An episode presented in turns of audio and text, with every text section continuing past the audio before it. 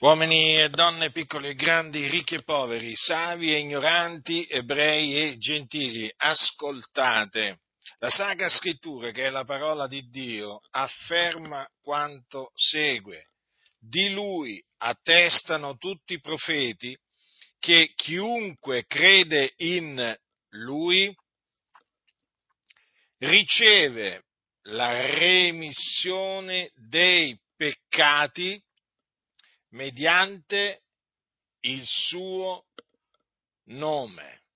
Sappiate dunque che per mezzo di Cristo Gesù, perché quell'Lui è Cristo Gesù, vi è annunziata la remissione dei peccati. Ora, innanzitutto, voglio che sappiate che voi avete peccato.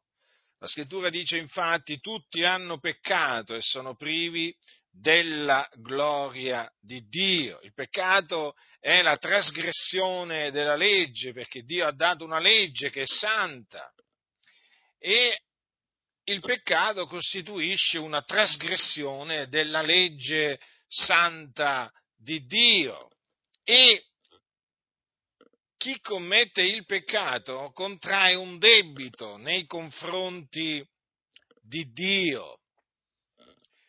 Non solo contrae un debito, ma chi commette il peccato è schiavo del peccato. Dunque, voglio che sappiate che siete agli occhi di Dio dei debitori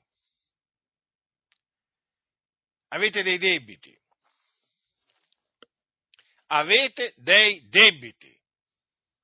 Avete contratto dei debiti, tanti debiti, e siete schiavi. Non siete liberi, come magari voi vi siete illusi di essere, ma siete degli schiavi, siete schiavi del peccato.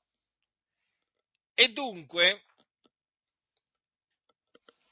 io vi annunzio la buona novella, cioè l'Evangelo, affinché credendo nell'Evangelo otteniate la remissione dei peccati e la liberazione dai peccati. Che cos'è l'Evangelo o buona novella?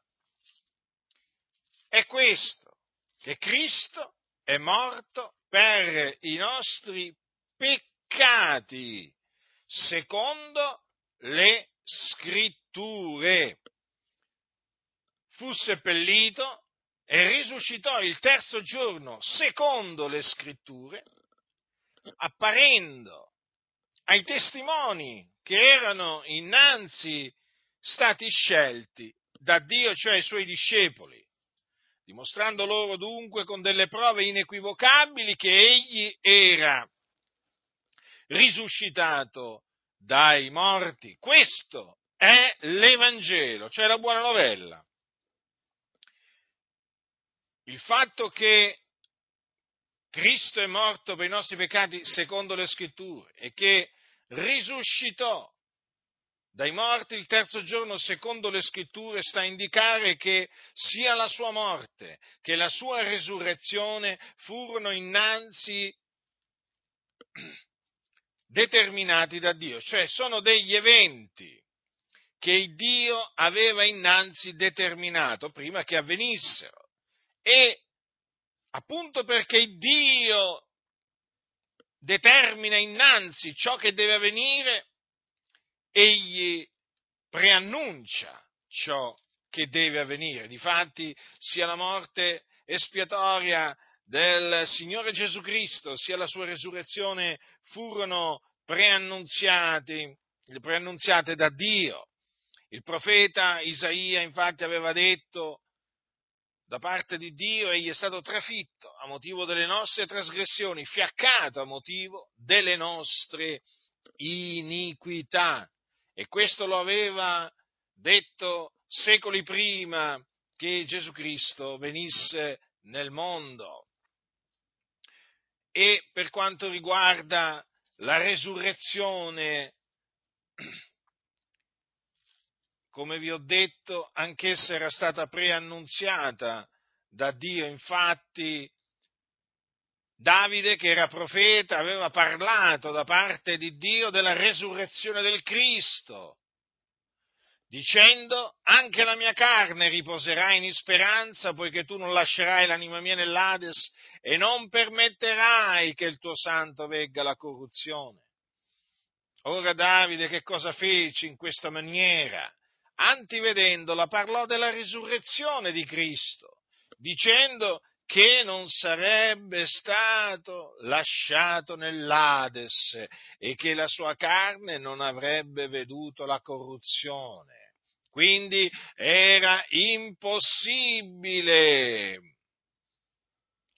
che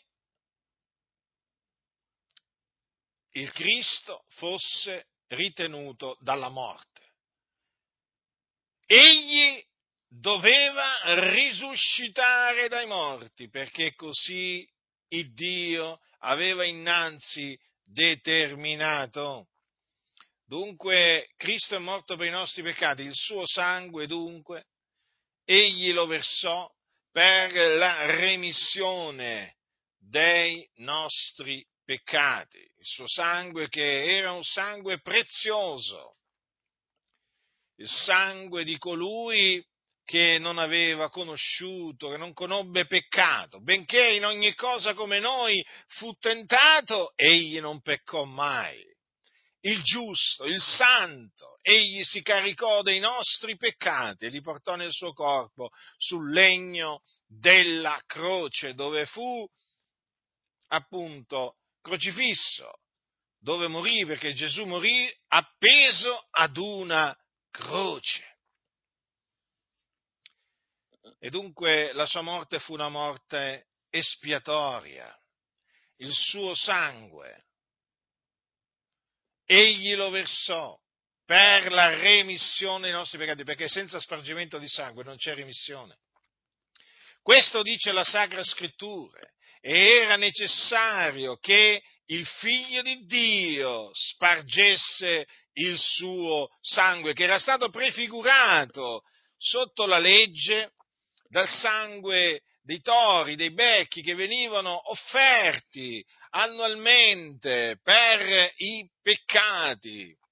Ma quel sangue era figura del vero sangue dell'agnello di Dio che appunto nella pienezza dei tempi sarebbe venuto nel mondo e il sangue di tori e di becchi che offrivano sotto la legge non toglieva i peccati, non li toglieva, appunto perché la legge ha un'ombra, ha un'ombra dei futuri beni, non la realtà stessa delle cose. Dunque era impossibile che quel sangue togliesse i peccati e difatti ogni anno era rinnovato il ricordo dei peccati perché dovevano essere offerti continuamente, anno dopo anno ma nella pienezza dei tempi Dio ha mandato il suo figliuolo, Cristo Gesù, affinché mediante il suo sangue la nostra coscienza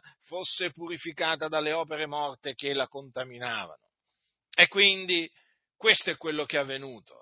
Cristo fu ucciso dai giudei e sparse il suo sangue sulla croce del Calvario, là a Gerusalemme.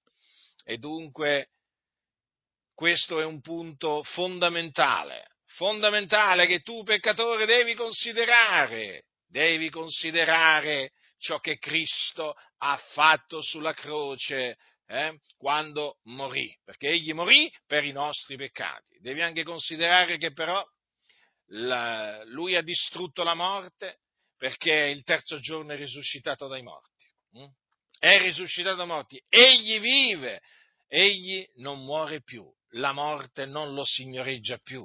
E sai, egli è risuscitato a cagione della nostra giustificazione affinché noi fossimo giustificati per grazia, mediante la fede nel suo nome. E quindi quello che ti dico è questo, ravvediti e credi, credi nell'Evangelo e allora sarà, otterrai la remissione dei peccati che il prete non ti può dare. Stai andando dal prete a confessarti? Beh, sappi che stai perdendo il tuo tempo, eh, il tuo fiato.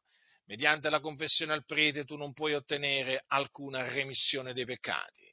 Quindi quando il prete ti dice dopo che tu hai confessato i peccati io ti assolvo e così via, sappi che lui ti sta ingannando, non ti sta rimettendo proprio niente. Tu con i peccati sei andato dal prete e con i peccati torni a casa. Ti devi ravvedere, credere nel Signore Gesù Cristo, perché mediante il suo nome, cioè credendo in Lui, che si ottiene la remissione dei peccati, non andandosi a confessare dal, dal prete. Allora otterrai quindi la remissione dei peccati e non solo la remissione dei peccati, anche la liberazione dei peccati. Sarai liberato da questa schiavitù, eh, dal dominio del peccato. Sarai veramente libero perché sarai affrancato finalmente dal peccato che ti domina. Allora lì sì che saprai capirai cosa significa essere degli uomini liberi, perché la vera libertà è in Cristo Gesù. E assieme alla remissione dei peccati, assieme alla liberazione dei peccati, otterrai la vita eterna. Considera la vita eterna, sì, perché è il dono di Dio in Cristo Gesù, la vita eterna. La vita eterna come la remissione dei peccati, la liberazione dei peccati, non si può meritare, non si può comprare, è per grazia che Dio la dona. Ma appunto, proprio perché è per grazia, non è per opere. Quindi ravvediti e credi nell'Evangelo.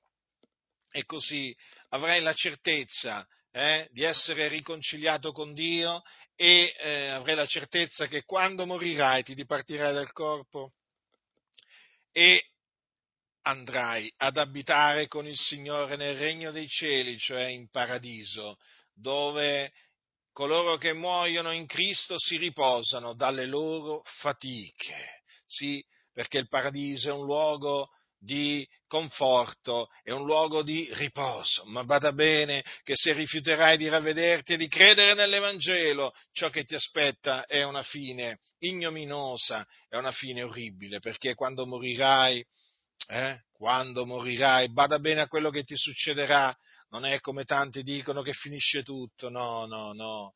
La vita continua, nel senso che continuerai a vivere un'altra, in un'altra forma, ma continuerai a vivere perché l'anima tua, sì, perché hai un'anima dentro quel tuo corpo, si dipartirà dal corpo, ma invece che andare in paradiso se ne andrà all'inferno scenderai, scenderai appunto in un luogo di tormento che si chiama Hades, comunemente appunto conosciuto con il termine di inferno, luogo di sotto, luogo inferiore, e là c'è il fuoco, e là sarai tormentato dunque in mezzo al fuoco. Perché? Perché sarai morto nei tuoi peccati. Guarda che la Sacra Scrittura mette in guardia dall'inferno. La Sacra Scrittura infatti attesta l'esistenza di questo luogo di tormento nell'aldilà.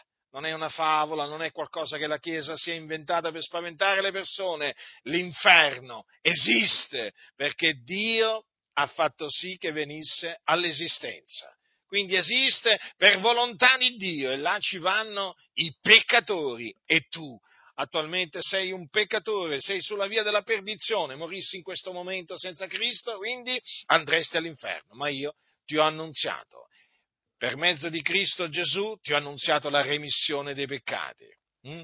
affinché veramente tu, credendo in Lui, sia riconciliato, sia perdonato e riconciliato con Dio e quindi affinché tu scampi a questo luogo orribile dove si trovano attualmente moltitudini, moltitudini, moltitudini che sono appunto morti nei loro peccati.